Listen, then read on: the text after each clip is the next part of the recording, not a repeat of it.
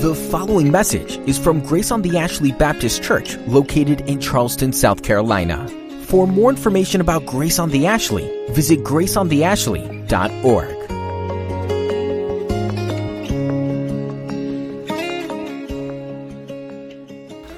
I'd invite you, if you would, to turn your Bibles to the Gospel of Luke, chapter 5, this morning. Before I get into the text this morning, I want to mention something to you. I had the opportunity yesterday uh, morning to fill in for Pastor Joe Mulroney at, uh, in preaching at Vertical Church, Charleston. Pastor Joe filled in for me a, a number of weeks ago. You, maybe you were here when he uh, delivered a, wonderful message on prayer. But uh, Vertical Church is a, a church that we've uh, sort of partnered with in various ways. We've sponsored them into the Charleston Baptist Association, and for the last number of years, been sort of uh, side uh, side partners with them, helping them establish and uh, giving them use of our facility and various other ways that we've supported them.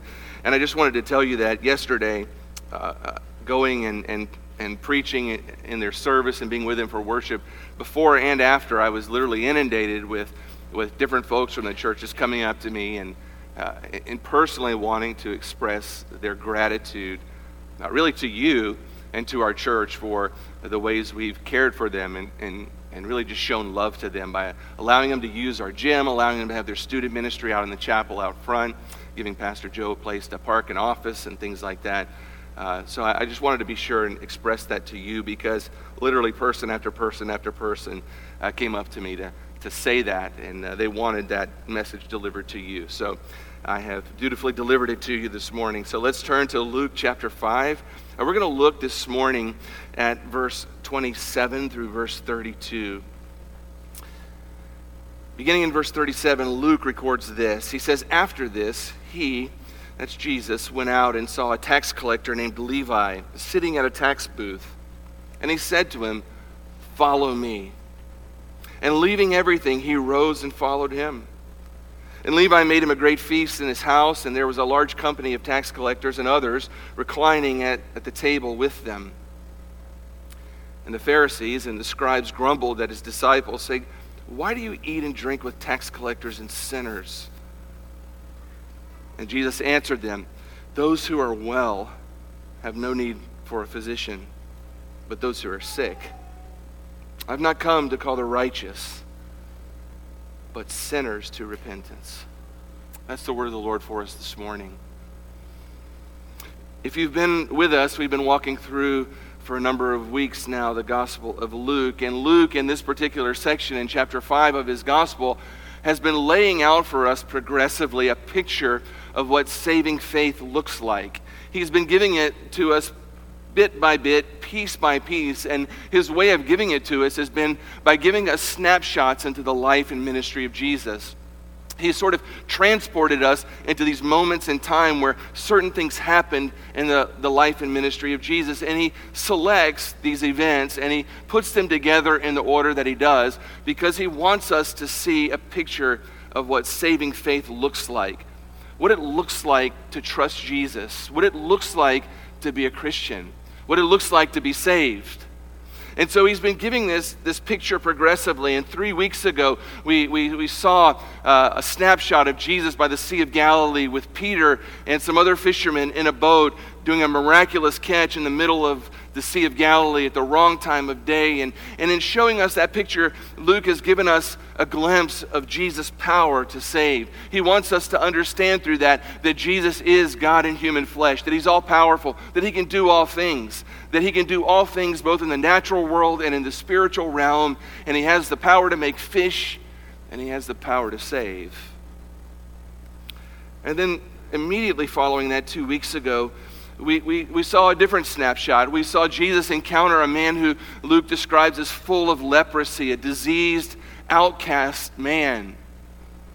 And, and, and Luke shares that story with us because having established Jesus' power to save, he wanted us to understand that not only does Jesus have the power to save, but he has a heart to save, that he's willing to save.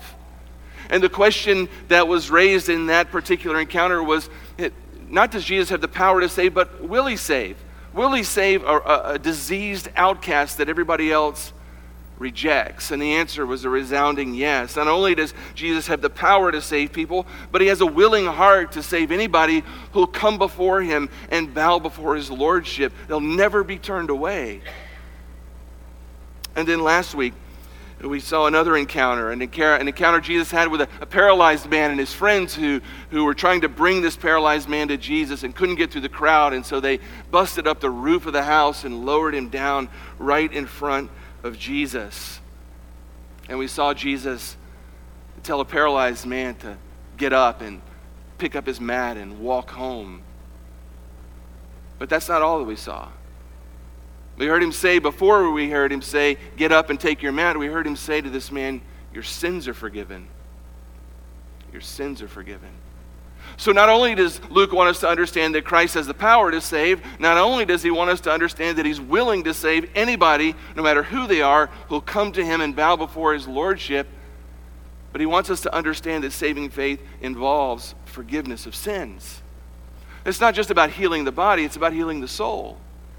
That the worst disease that a paralyzed man had was not his paralysis of his body, what was the, was the paralysis of his soul because of his sin. And Christ was able to heal that as well.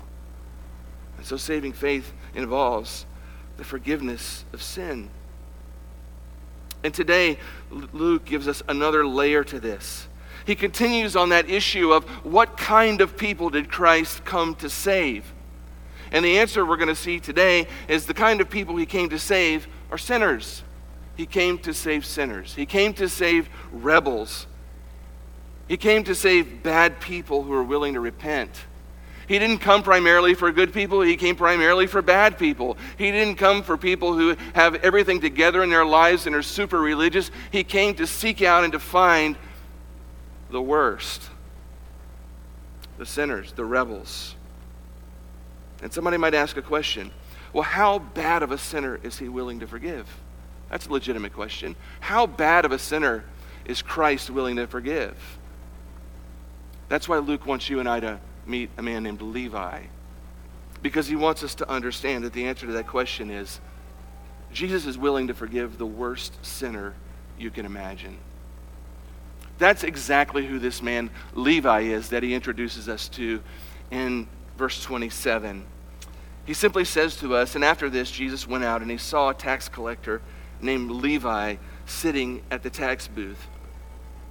Now, this man named Levi is not the man for, for whom the jeans are named. He's a different Levi altogether. I don't know who that Levi is, but he was probably a sinner too. But regardless, this Levi was not a maker of, of pants, he was a tax collector. We don't know a whole lot about him. Uh, Luke simply gives us here a timestamp that says after this. It's, it's really imprecise. If we compare the other gospel writers, we find that Mark tells us that this event happened again near Capernaum, a place where Jesus has been working the, around the Sea of Galilee during this, this whole season of his life in ministry.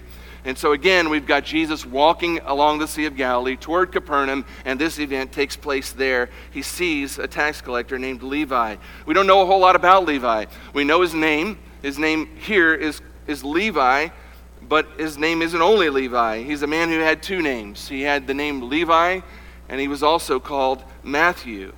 Over in Matthew chapter 9, verse 9, which is the gospel book that he eventually authors, he records this same event this way. He says, As Jesus passed on from there, he saw a man called Matthew sitting at the tax booth, and he said to him, Follow me. Since Matthew wrote the Gospel of Matthew, I suspect he probably knew his own name. And so he identifies himself as Matthew, but Luke and others also knew him as Levi. It was not uncommon for people to have two names. Simon Peter was a man who also had two names. It's probably likely that, that Levi was his Jewish name and that, that Matthew was more of his Roman name. It's also possible that Jesus gave him the name Matthew, much like he gave Simon the name Peter. In either case, when you see Levi, just think Matthew. It's the same individual. In every one of the lists of the 12 apostles, he's called Matthew. But here, he's called Levi, so we'll call him that today. So we know that's his name. Mark tells us that he is the son of Alphaeus, so his dad's name is Alphaeus. We don't know anything about Alphaeus, so that doesn't really help us much. We also know from reading his gospel that he's a humble man.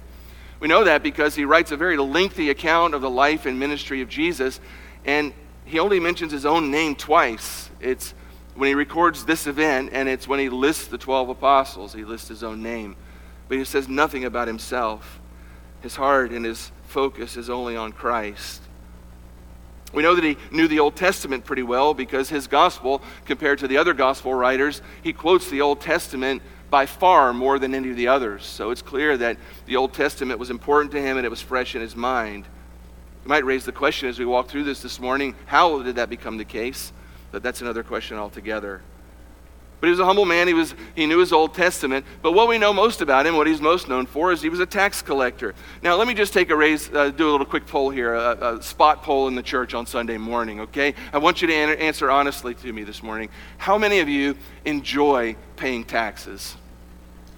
Go ahead, just put your hand up. You love it. You can't wait for April the 15th to come around. You look forward to that, to that check that you write. Nobody likes to pay taxes, do they?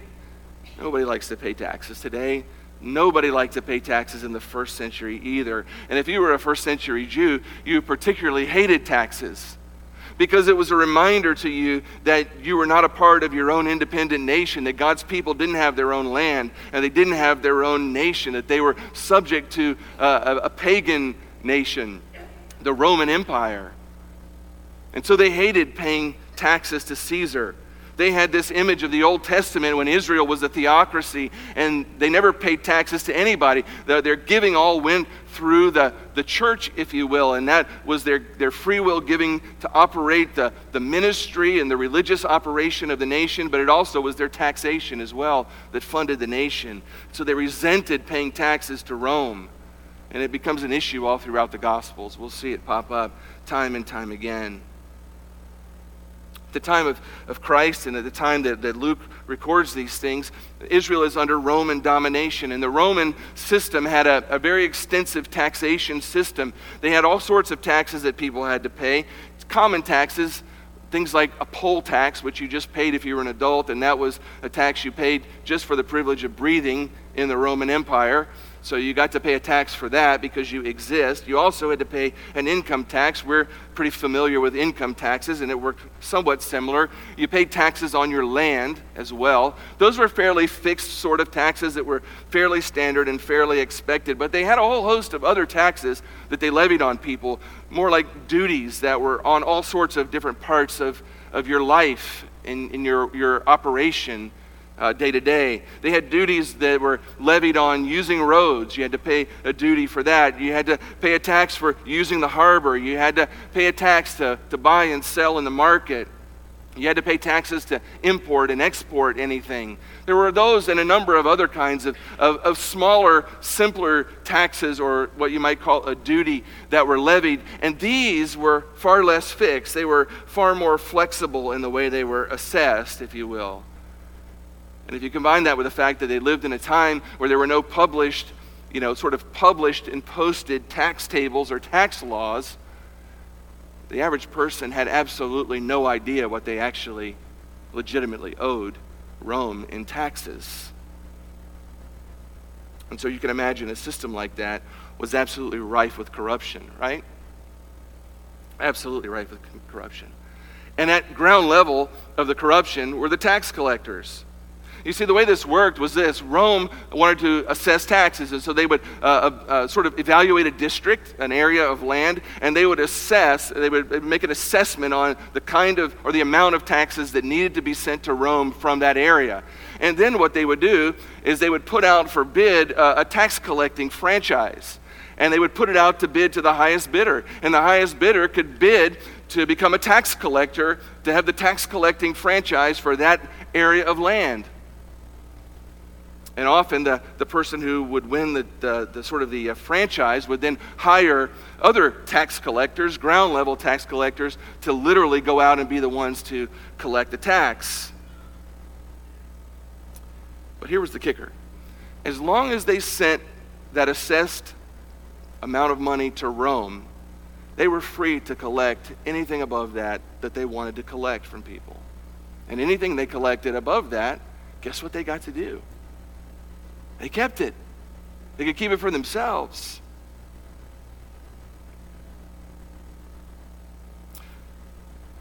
As you can imagine, this whole thing became a, a massive extortion scheme, right? Where you have tax collectors who could go around and literally assess whatever they wanted. People had no idea what they actually owed. And so when the tax collector came, al- came along, he could assess to you whatever was his fancy for the day. You had no idea what it actually owed to Rome or what had been paid or what you had paid. You were just obligated to pay whatever he assessed. And if you didn't like that, you could resist, but they also had normally some armed thugs around with them to enforce at the point of a sword, you're paying your taxes. They could literally stop a man on the road and collect taxes. They could stop a man with a horse and buggy going on the road and they could tax his cart and they could tax every wheel on the cart and they could tax the animal who's pulling the cart. They could make him unbundle his bundle of stuff and assess what he has with him and levy taxes on those things as well. If that wasn't bad enough, they had another scheme going on. If you couldn't afford to pay the tax that they assessed, they also acted as loan sharks. Isn't that awesome? They would happily loan you the money to pay the taxes. Of course, you'd have to pay exorbitant interest to accept that loan. As you can imagine, this was an incredibly lucrative business. If you were a tax collector, you were wealthy.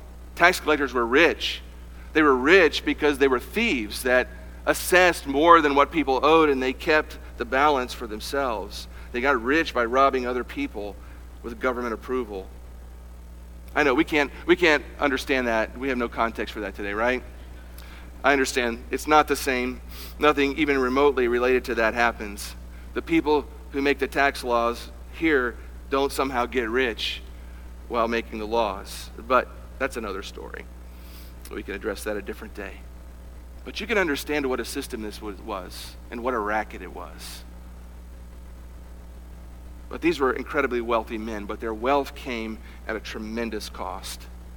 They were also some of the vilest, low-life scoundrels in the whole community. That's who tax collectors were. They were essentially professional thieves, is what they were. They were professional thieves who, who had very little conscience, at least it seemed like that on the outside. They were not good people. They were bad, bad people. They cared about themselves and they cared about getting rich. That's about the only thing they cared about. And they would do whatever it took to make that reality come to pass. As a result of all that, tax collectors, as you can imagine, were some of the most hated people in the community. People hated tax collectors. They hated the dirt that these men walked on.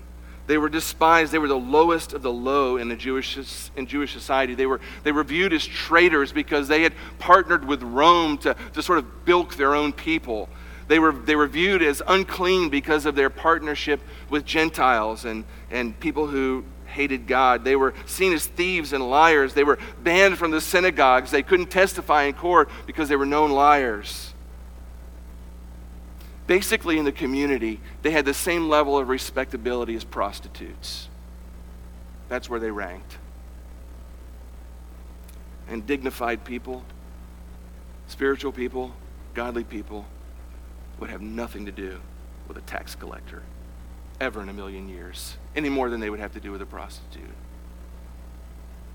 And this man, Levi, that we're introduced to, is one of these tax collectors. That's who he is. Of all of Jesus' 12 disciples, I can't imagine that there was one that Jesus called who was more of a vile man than Levi, who was more of a vile sinner, at least in a public sense, than Levi. That's what he was. He was a tax collector, and he was sitting in his tax booth collecting taxes, robbing people, when one day Jesus comes by. He comes by now, Matthew would have likely been familiar with Jesus. Jesus had been moving around this area quite frequently during this time of his ministry, and stories were circulating all around about what Jesus was saying and what he had been doing, the miracles he had been doing, the message he had been delivering. He's attracting crowds from all over the place, and Jesus himself and his disciples are moving about. Matthew, a tax collector, would have been at, a, at an important crossroads there where people traveled back and forth, so he would have seen Jesus, he would have heard Jesus. He would have certainly heard about him. And so he was familiar with Jesus. He wasn't a stranger to him. And so this particular day, it, Luke simply tells us Jesus is coming by, like he probably had on many other occasions, Matthew's tax booth. But on this particular day, it's different because on this particular day, Luke tells us that Jesus saw Levi. He saw him. It doesn't mean that he noticed him for the first time or that he had just a mere quick glance. The word here that's used is a word that, that, that's, that means an intent contemplative gaze. That means Jesus stopped on the road and he locked eyes with Matthew, with Levi, while he's sitting in his tax booth, and he looked into his heart and into his soul. You ever had somebody stop and stare at you for a lengthy period of time? Does it make you uncomfortable? When somebody's staring at you, like, I remember when I was a kid, I'd say that to my mom, why are you, why are you looking at me? Why are you staring at me? Probably my own guilty conscience, but that's what Jesus, he stops and he just looks him in the eyes. He just looks him in the eyes. And he captures his attention. Now, Jesus has likely got a crowd around him when all this is going on. And not only does he look at him, does he stop. You can just kind of see the whole caravan moving, and you can see them going by the tax collector booth, and Jesus stopping, and the crowd stopping, and Jesus looking at this man and just staring him in the eyes. And then he opens his mouth and he speaks to this tax collector. For a Jewish rabbi to speak to a tax collector, that would have been absolutely scandalous. That would have been a, a jaw dropping moment people would have said, What in the world is going on? Have you ever had moments in life when you're just going about your normal everyday life and something out of the blue just happens and you find yourself going, What in the world is going on? I didn't see that coming. I was in the DMV two weeks ago. That's enough right there, probably, to tell you where this story's going. But I had gone there and I had gone through the, the snake line to uh, get to the receptionist who you go to, and she's behind the plexiglass. You give her your driver's license. She takes it, scans it, gives you your number, you know, A321 to go sit and, and wait until it's your turn to be helped. And so I'm just daydreaming. It's my, just, you know, my mind's in outer space. I'm doop-de-doo, you know, through the line. I get there, I hand her my, my thing. She takes it, and I just happen to notice something doesn't look right about her. And so I just simply said to her for some reason, ma'am, are you okay? At which point she attempts to reply to me, Yes, I'm okay. But before she could get okay out of her mouth, she literally dropped to the floor, went under her desk, and starts just vomiting in her trash can. That's exactly what I thought. Here I am at the window going, What just happened? I'm just here for the DMV to try and transfer my tag. That's all I'm here for. And this woman just hits the floor and she's under the desk, and all I can see is her feet. And and the place is packed, and I'm looking around and I'm like, does anybody else know what's going on here? Because nobody else can see her. Well, it was a whole tale after that, but she, she, she was fine, I'm told, uh, after the fact. But sometimes things happen that you just don't expect, and it captures your attention. And on this particular day, Jesus, the rabbi, stopping and speaking to a tax collector in his tax booth would have been far more shocking would have been far more shocking. And it wasn't shocking enough that he spoke to him, it's what he said to him that's even more shocking. He says simply one thing to him Follow me. Follow me. That's it. That's all he says to him.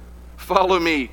The word follow is, is the, the, the, Greek verb tense here is a present active imperative, which just simply means he, he's, he's telling him to do something that has an immediate impact, but it has also a continuing impact. What Jesus is calling him to do is to do something immediately in the moment, but he's calling him to do something immediately that he's going to continue to do in the future. He's calling him to, to, to step away from his life of sin and to become a follower of Jesus. He's calling him to a whole new life. This would have been absolutely unbelievable. A rabbi calling a tax collector to come be one of his disciples? Nobody would have done that. People would have been stunned. They would have been speechless. They probably would have been a bit furious at this whole event. And if, if eh, among everybody else, Levi himself probably was absolutely stunned because Levi knows custom as well. He knows who he is, he has a sense for who Jesus is that this holy man of God would look at him and say, Follow me. Follow me. It must have stunned him. Levi's entire life up to this point had involved following his own sinful ambitions. All he'd wanted up to this point is to be rich. All he'd wanted up to this point was to have material possessions. All he'd wanted up to this point was to pursue status and importance and wealth. And that's what exactly what he had done. And Jesus comes along and he says, Follow me. He says, Matthew, I want you to abandon all of that and I want you to come follow me. Matthew, I want you to leave behind your sinful lifestyle. I want you to leave behind your sinful ambitions. I want you to walk away from the only life you've known, and I want you to follow me, become my disciple, follow after me. Wherever I go, you go. Who would have thought? Who would have thought? A man like Levi would have been seen as someone who was far beyond redemption. Nobody would have even bothered. But Jesus isn't like everybody else. He goes to the worst of the worst and he says to them, Follow me. Come follow me. You can be more than what you are. Come follow me. If that wasn't stunning enough, Levi's response is far more stunning. Matt, Luke tells us this. He says, He left everything and he followed him. Can you imagine? This whole thing, people are going, What in the world is happening right now? Jesus is speaking to this man, and he calls him to follow him. Surely he's not going to do it. Not somebody like Levi. There's no way in the world he's going to leave all that wealth. There's no way he's going to leave that tax collecting gig that everybody else envies. No, no way in the world he's going to walk away from all that. And Levi looks at his job and he looks at Jesus and he looks at his money and he looks at Jesus and he looks at his tax ledger and he looks at Jesus and he simply stands up, he walks out of the booth, he leaves it all behind and he follows Jesus. What? What in the world? Jesus broke this man's bondage to money and he offered him something better. And Matthew was able to see it. He was able to see it. And once he walked away from that tax booth, you need to understand he could never go back. That was a permanent move on his part. It wasn't like a fishing gig, you know, where you could go back to fishing if you got bored with the other. When you walk away from the tax booth, that's it. There's no going back to that life. Why would somebody like Levi walk away from all that and follow Jesus? Why would he do that? Well, we can answer it a couple ways. At one level, we know that the Spirit of God was drawing him. The Spirit of God was working inside Levi. He was doing something inside his heart to open his eyes to the reality of who Jesus was, to the reality of his own sinful lifestyle, and was drawing him to the Lord. But at another level, Matthew knew he was a violent, sinful man. He knew that about himself. He had a conscience. God had made him with a conscience. And every, every sinner knows at some level in their heart that they are in rebellion against their Maker. Even the most, even the most macho and rambunctious and bold sinner out there, when he or she puts their head on the pillow at night and it's just them and the ceiling, they know at heart that they're not right with God. And they know that their sin is sin and it's wrong. And this man understood those things about himself. He'd heard stories of Jesus healing. He had heard stories of Jesus forgiving other people. And Jesus comes and gives him the opportunity to be forgiven, to get a fresh start. He jumps up out of his chair and he goes after Jesus. My friends, this is a biblical picture of repentance. That's the, that's the churchy word for what happens to Levi.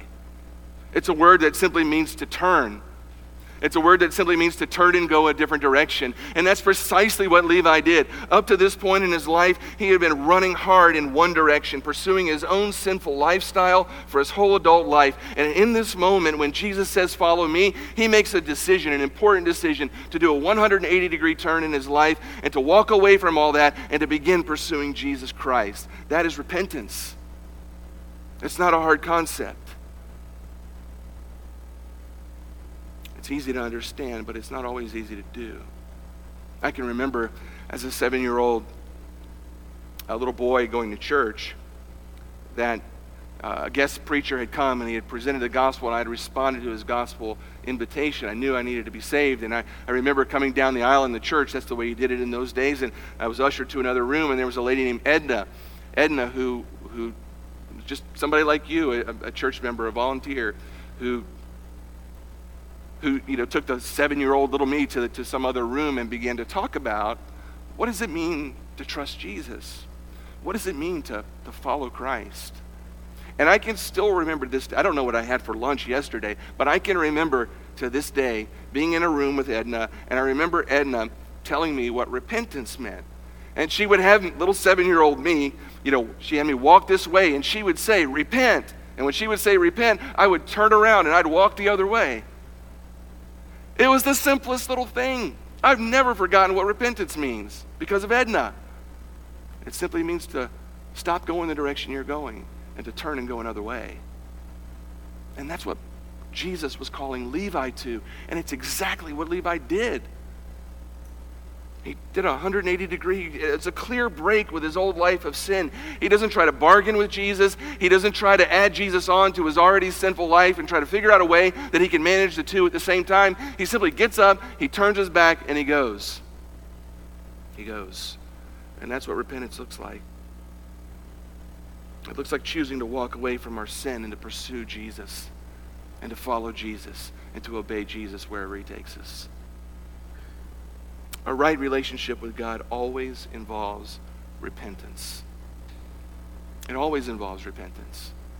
It always has. All the way back in Isaiah 55, verse 7, here's the word of the Lord Let the wicked forsake his way, let the unrighteous man his thoughts, and let him return to the Lord that he may have compassion on him, and to our God who will abundantly pardon. He doesn't use the word repentance there in Isaiah 55, verse 7, but it's the concept's the same. What does a wicked man need to do? He needs to forsake his way, he needs to forsake his sinful thoughts, and he needs to return to the Lord so that he can find compassion and so that he can find pardon for his sins. A little later on in Luke's Gospel, in chapter 13, verse 3, we're going to hear Jesus say to a group of people, Unless you repent, you will all perish. Unless you do the same thing that Matthew the tax collector did, you'll die in your sins. 2 Peter chapter 3 verse 9 Peter writes the Lord is not slow to, for, to fulfill his promise as some count slowness but he's patient toward you not wishing that any should perish but that all should reach repentance the context there is the return of Christ, and people are wondering why Jesus hasn't come back yet. It seems like it's been an awful long time. The answer is because there are still people who need to repent. And he's being patient. Praise God for the patience of Christ. He's willing to wait for our repentance. I want you to notice one other thing about this. This call to Matthew was a call to salvation. It was a call to repent of his sin and entrust his life to Christ. But for Matthew, it was more than that. It was a call to permanent ministry. It was a call to leave his career behind and to engage in a whole new life of being a disciple of the Lord Jesus Christ. It was a, a hard break with his career. We would call that a, a, a, a call to vocational ministry. For a tax collector to be saved, he didn't have to leave tax collecting. You could go back, rewind in Luke's gospel to back to chapter 3 where John the Baptist is preaching. Do you remember when John is preaching by the river and he's calling people to repentance and some tax collectors come and they're asking him, What does it look like for a tax collector to repent? And John's answer isn't, You need to quit being a tax collector. John's answer to him is, Only collect what's due. Stop ripping people off. Be a tax collector who's righteous and only collects what people owe. So that was an option, but that's not an option for Levi. Because God had plans for Levi. He was to become one of the 12 apostles of Christ. God had a ministry for this man. It wasn't just that God would save a vile man like Levi, but he had a plan to make him a church leader. That's almost inconceivable to anybody in the first century. Levi understands it and he walks away from it all. He has no idea what following Jesus is going to look like. He has no idea. Jesus doesn't give him a roadmap. He doesn't tell him all the details about what that's going to entail. He just simply says, Pick up yourself, leave what you're doing, and come after me. And you know what? The Lord Jesus is still calling people to do that. He's still calling men and women to vocational ministry. He's still calling people to pick up life and stop doing what you're doing and make a career out of following Him. The harvest is still plentiful and the workers are still few. There are still a lot of churches that need godly pastors. There's still a lot of lost people and unreached people groups in the world that need godly missionaries. If you were to go to the Joshua Project website, you'd find that they report about 3.27 billion people in our world that are still unreached with the gospel of Jesus. Who's going to go? Who's going to take the gospel to them? There's still teenagers who need godly student ministers. There's still congregations who need gifted musicians to lead music and worship arts and things like that. There are all sorts of ways that the body of Christ needs people to serve vocationally in ministry. And that call looks an awful lot like it looked to Matthew. It's a call that says, Come follow me. Stop what you're doing. I've got another plan for your life. You know, I had no, no desire in my life when I sensed God's call to be a pastor. I had no desire to be a pastor. I, in my mind, was convinced I would, was going to be a chemical engineer. That's what I was preparing for. I was good at math. I was good at science. I was good at chemistry. I was good at physics. Not so much reading and writing.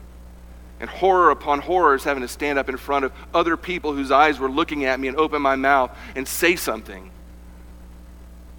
I can remember the fear of sensing God's call in my life, of sensing this call to walk away from what I thought I was supposed to become and to do something altogether different that I felt completely incapable of.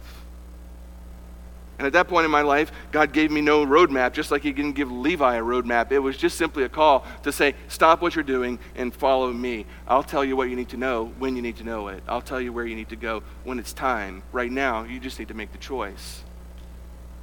Going to follow me, or are you going to stubbornly do your own thing? And I simply bring this up because we don't talk about it often, but it might be just possible that God's calling some of you that Jesus is calling some of you to that kind of thing. That he's, that he's engaging you at some level in your heart, saying to you, you know what? What you're doing is not what you're meant for. I've got something much bigger for you. You need to stop, and you need to follow after me. Maybe that's vocational ministry. Maybe that's some sort of short term mission work that God's calling you. But I want to challenge you if God's calling you to that, be open to it. Don't ask for a roadmap. Don't demand a roadmap. Don't demand all the answers. Just simply respond like Levi.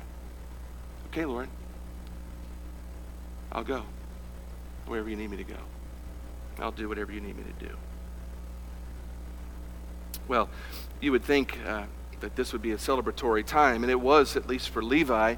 We're told in the next verse, in verse 29, Levi made him a great feast at his house. That's Jesus. And there was a large company of tax collectors and others reclining at the table with him. And, and I don't want to belabor this point. I've got more to say about this, but I'm going to just move through it quickly. The first act of following Jesus for this man Levi was to do what? He was so he was so amazed at the grace of Jesus that Christ would save him that he absolutely cannot help but find somebody else to tell. He can't help it. He's got to tell somebody else what's just happened in his life. And that's the first thing he does. He doesn't require any formal evangelism training. He doesn't have to work out all of his theology first. He doesn't need to have some extensive training on how to lead other people to Jesus. He just knows that he was a sinner and Christ just called him to follow him. And it just was a remarkable change in his life. And he wanted everybody else that he knew to experience the same thing. And so immediately, Immediately, he decides that he's got a plan. He throws a house party. I like this guy. He leverages what he's got, right? He's got a house and he knows people. Why not invite him over for dinner? And so he throws a house party. He's a, he's a wealthy man. He's got a large enough house to have a great feast. And so he leverages what he has. He invites everyone he can. And he, he, here's his plan invite everybody I can and invite Jesus and the disciples and get them all in the same place. And something good's got to come out of that. So that's what he does. So who does he invite? Well, he invites the only people that will associate with him other tax collectors and other lowlifes and other scoundrels and other prostitutes and other people that nobody else thinks very highly of. That's who he invites. All the scoundrels in town come to Levi's house. What a house party that had to be, right? Can you imagine? All of these crazy people in Levi's house around the table having a big meal together, and right in the middle of it is the Son of God reclining at the table. What a sight that had to be. Well, what was Jesus doing? He was enjoying dinner, he was having conversation, he was making friends. That's what he was doing. We know that because we find in Luke chapter 7, verse 34, that he gets a reputation. He becomes known as a, a friend of tax collectors and a, a friend of sinners. That becomes his reputation. Not necessarily in a good way by those who level the charge. He was known as a friend of sinners, a friend of tax collectors. Bruce Barton says this. He says, Jesus wasn't accused of accepting sinners as friends, he was charged with befriending sinners with intentionally befriending sinners. That was the charge, and that was the reality. Why would he do that? Why would Jesus go into a place like that? Why would he associate himself with people like that? Why would he recline and have drinks and have a meal and do all those things with people that were scum in their culture? Well, I think he did it for the same reason he chose to heal a leper. Because underneath the outside corruption, when he looked at people, he saw what was going on on the inside.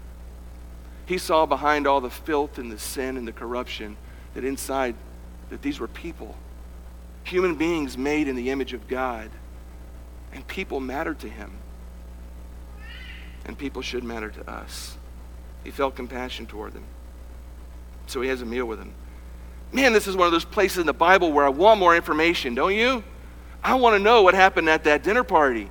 I want to know how many of those people came to Christ. I want to know what the conversation was. I'm going to ask when I get there. Not to Levi's house, but to heaven. That's what I'm talking about.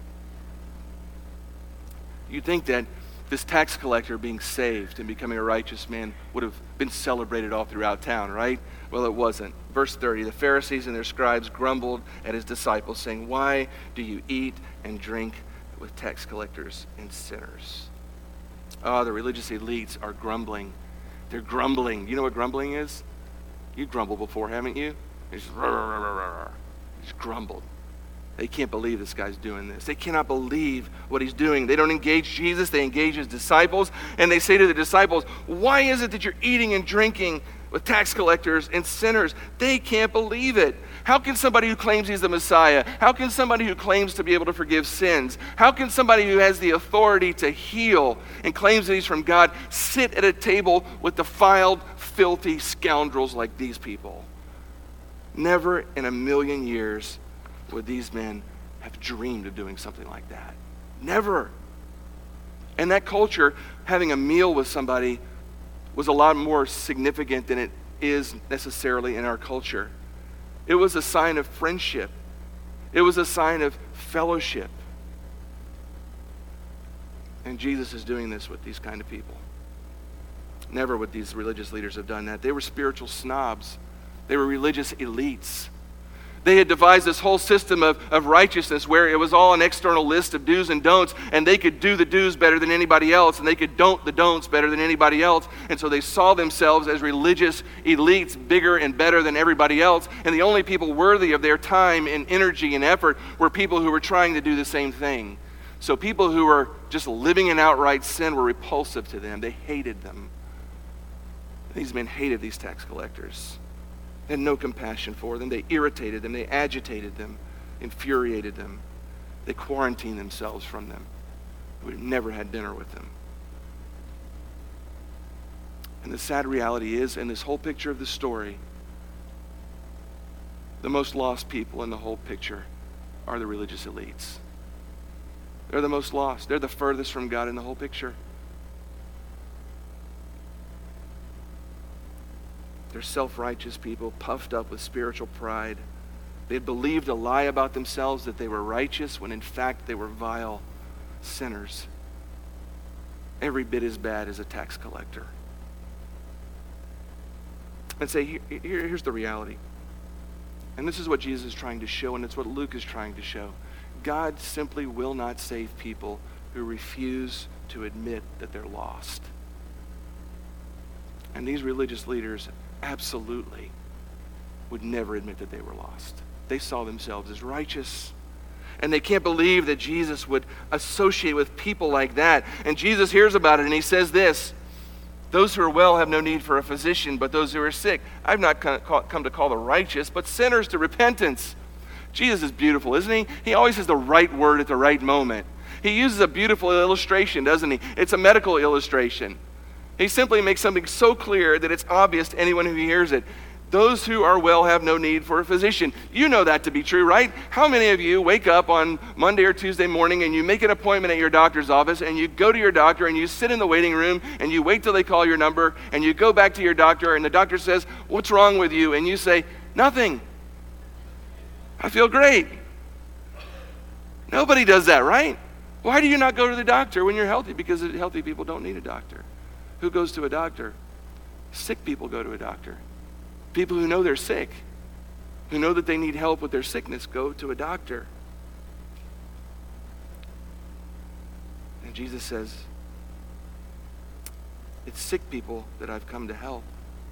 But it was an indictment on these religious leaders. He's saying to them, You, you, you fancy yourself as religious doctors. Shouldn't, shouldn't a doctor hang around with, with sick people occasionally?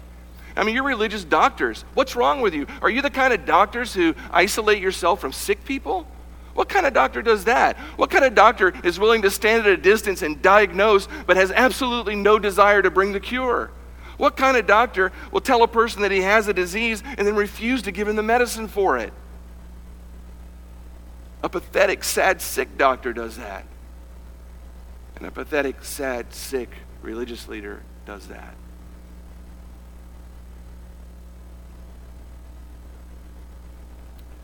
The reality of the matter was the ones who claimed to be well were the sickest of them all. And Jesus says at the end of this, here's why I've come. I've come to call sick people to repentance. It's the clearest it's the clearest statement we have from Jesus about his mission. I did not come to call the righteous. I did not come for people who think they're good.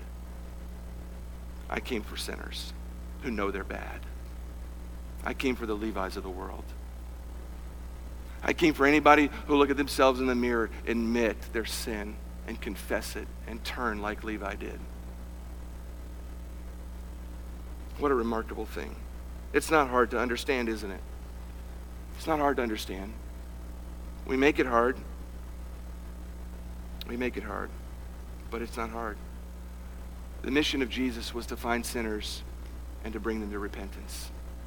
That should be the mission of everybody who follows Jesus as well. But so many in the church get sidetracked on so many other things other than that.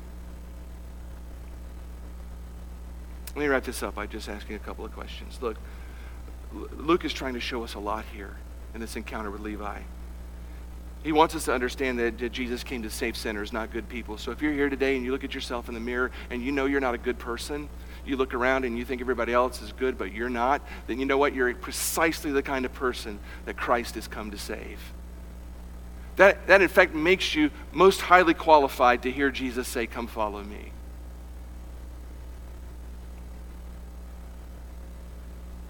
The other thing he wants us to hear is that there's no sinner that's too far, too far gone that he can't be forgiven by Jesus. Matthew would have been the worst sinner anybody could have identified in that town. And here Luke is telling us that Jesus came to save the worst sinner you could imagine.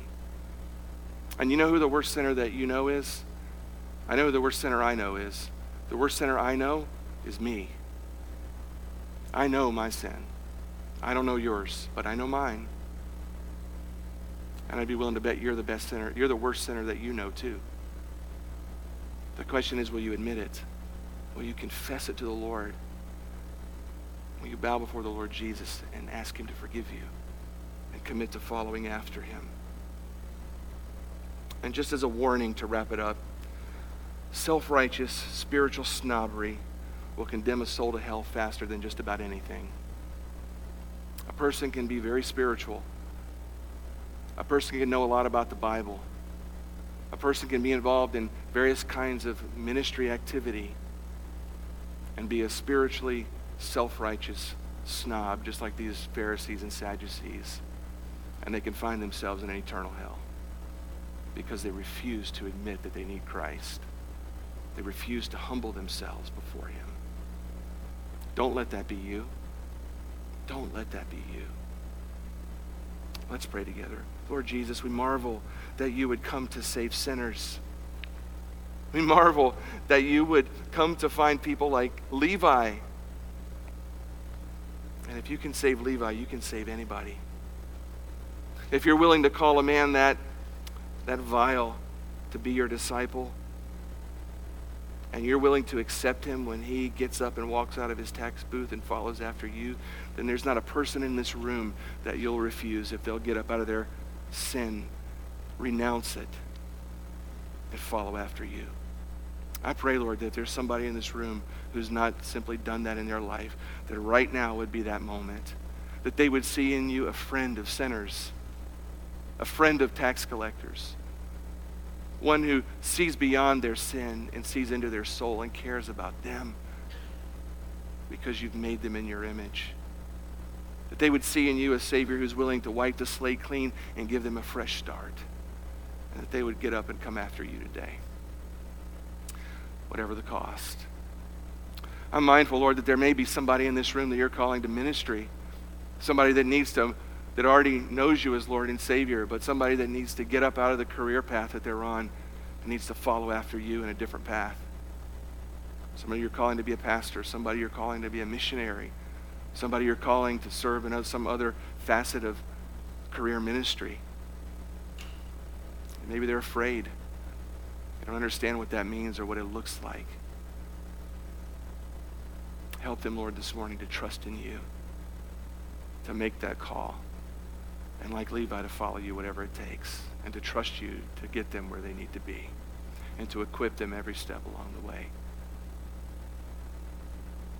And Lord, for any who might be struggling today with spiritual elitism, with religious pride, feeling puffed up in their own spirituality and their own self righteousness, I pray that in these moments you would humble them. That you would give each and every one of us a holy fear of ever falling into that kind of a zone in our life where we see ourselves as holy and we look down our nose at other people that we think are bad sinners. And we begin to judge. And we begin to drive wedges between us and them. Oh, God, give us a heart like Jesus. That we'd be willing to befriend a sinner that they might come to know you. Lord, we pray that you would do these things in us and help us for your sake and your glory alone. Amen.